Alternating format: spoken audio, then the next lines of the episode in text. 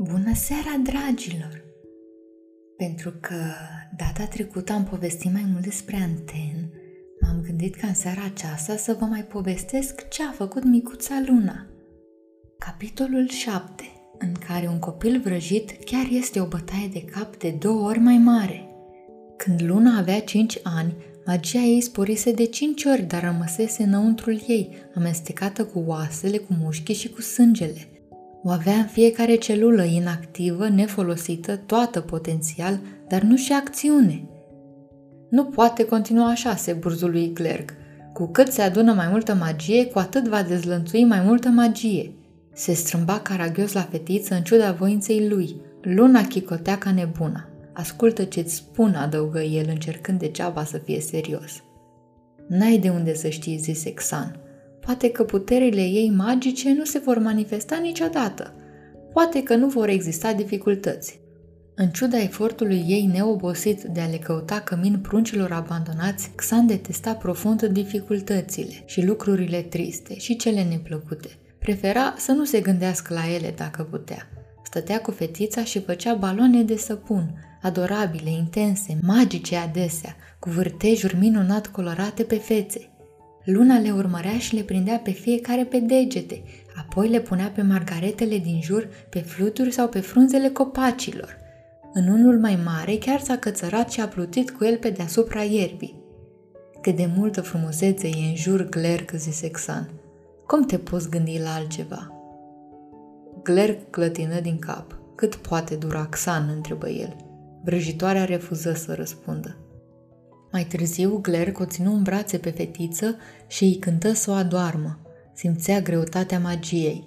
Simțea cum pulsau și cum se unduiau valurile acelea mari de vrajă, cum se umfla un copil fără să-și găsească vreodată drumul spre țărm.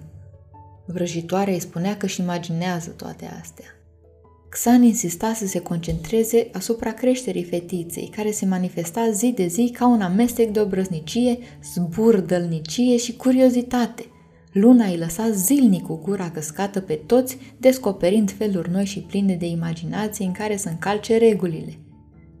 Încerca să călărească pe capre, să rostogolească bolovan de pe munte spre peretele hambarului, ca să-l înfrumusețeze, explica ea.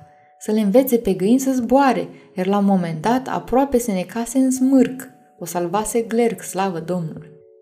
Le dădu bere gâștelor ca să le facă să meargă caragios, au mers, și puse ardei iuți în mâncarea caprelor ca să le facă să sară. N-au sărit, doar au distrus gardul. În fiecare zi îl împingea pe Firian la prostii nebunești sau îi juca farse sărmanului dragon, făcându-l să plângă. Se cățăra, se ascundea, construia, spărgea, scria pe pereți, își rupea rochițele abia cu sute. Avea părul încălcit, muci la nas și lăsa urme de palme oriunde se ducea. Ce se va întâmpla când se va arăta magia ei? se întreba mereu Glerk. Cum va fi atunci? Xan încerca să nu se gândească. Xan vizita orașele libere de două ori pe an, odată cu luna, odată fără. Nu-i explica fetiței de ce se ducea acolo singură, nici nu-i povestea despre orașul trist din celălalt capăt al mlaștinii sau despre pruncii lăsați în poieniță, probabil ca să moară. Urma să-i spună la un moment dat, desigur, cândva se hotărâse Xan, nu acum. Era prea trist, iar luna era prea mică să înțeleagă. Când Luna avea cinci ani, se duseră din nou într-unul dintre cele mai îndepărtate orașe libere, care se numea Obsidian. Iar Xan se trezi că fetița nu stătea locului deloc, pentru nimic în lume. Domnișoară, vrei te rog să ieși imediat din casa asta și să-ți găsești un tovarăș de joacă?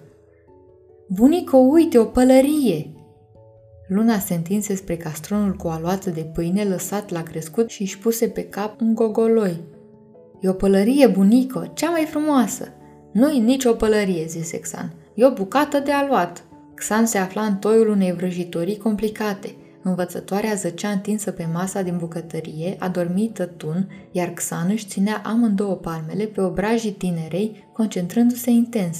Învățătoarea suferea de dureri de cap oribile, iar Xan descoperise că erau provocate de ceva ce îi crescuse în mijlocul creierului. Vrăjitoarea putea înlătura prin magie excrescența aceea, dar era o treabă delicată și periculoasă, o treabă numai bună pentru o vrăjitoare deșteaptă și niciuna nu era mai deșteaptă decât Xan. Și totuși se dovedea o muncă grea, mult mai grea decât crezuse, și istovitoare. În ultimul timp totul era istovitor. Xan dădea vina pe bătrânețe. Magia ei se termina repede în ultima vreme și avea nevoie de vreme îndelungată să se refacă, iar ea era nespus de obosită. Tinere, îi spuse Xan fiului învățătoarei, un băiat de vreo 15 ani a cărui piele părea să strălucească. Era unul dintre copiii stelari.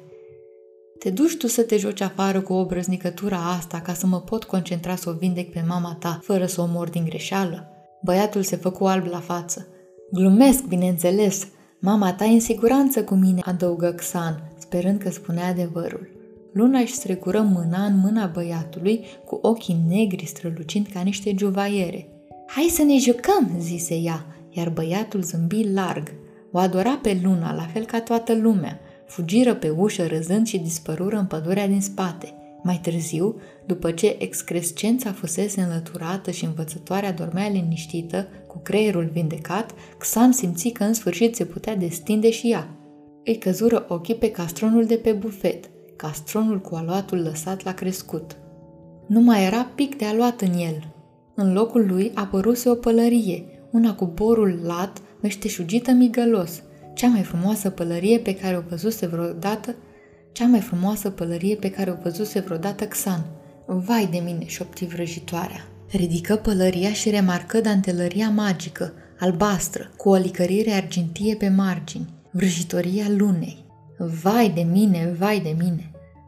Xan se strădui din răsputeri să termine în următoarele două zile tot ce mai avea de făcut în orașele libere. Luna nu era de niciun ajutor, fugea în cerc în jurul celorlalți copii, alerga, se juca și sărea garduri, provoca alte grupuri de țânci să se cațere cu ea în vârful copacilor, sau în podurile hambarelor, sau pe bârnele acoperișurilor din vecini. Se țineau de ea cât mai sus, dar niciodată până la capăt. Fetița apărea să plutească peste crengi, făcea piruete pe vârful unei frunze de mesteacăn. Coboară imediat, domnișoară, strigă vrăjitoare. Iar fetița râse, sări din frunză în frunză până jos, conducându-i pe ceilalți copii și aducându-i nevătămați pe pământ. Xan văzut cum fluturau în jurul ei lujerii magiei ca niște panglici, albaștri și argintii, argintii și albaștri. Se înfoiau, se răsuceau, fâlfâiau prin aer, lăsau dâre pe pământ. Xan o la fugă după ea ștergând urmele. Un măgar se transformă în jucărie, o casă se transformă în pasăre, un hambar deveni brusc din turtă dulce și vată de zahăr. Habar n-are ce face, se gândi Xan. Magia se revarsă pur și simplu din fată. Xan nu mai văzuse în viața ei atât de multă și ar putea face rău cu ușurință, se zbuciumă Xan. Ei sau altcuiva, sau tuturor din oraș. Alergă după ea cu oasele bătrâne scrâșnind și desfăcu vrajă după vrajă până când o prinse pe o brăznicătură.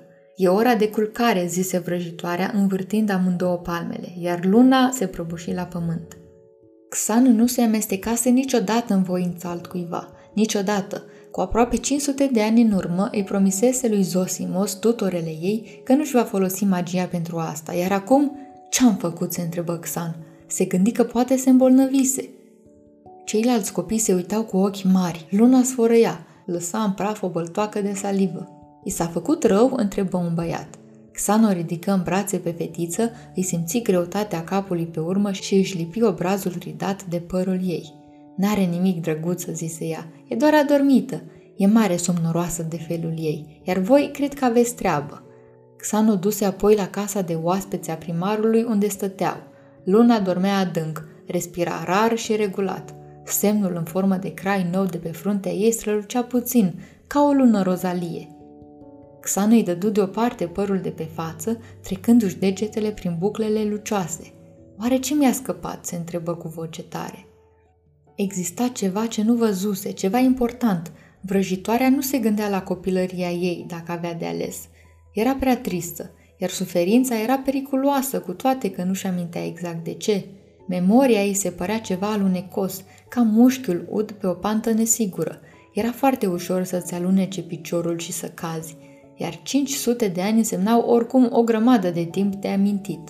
Acum însă amintirile năvăliră grămadă peste ea. Un bătrân de treabă, un castel dărăpânat, niște înțelepți cu fețele îngropate în cărți, o mamă dragon îndurerată care își lua rămas bun. Și încă ceva, ceva, ceva înfricoșător. Xan încercă să prindă amintirile cum se rostogoleau, dar erau ca niște pietricele colorate într-o avalanșă. Sclipeau scurt în lumină, apoi dispăreau. Era ceva ce ar fi trebuit să-și amintească. Vrăjitoarea nu se îndoia deloc, numai, numai de și-ar putea aminti ce. Ei bine, dragilor, se pare că magia lunei începe să-și facă locul. Abia aștept să vă povestesc ce se întâmplă mai departe. Dar până atunci, somn ușor, dragilor!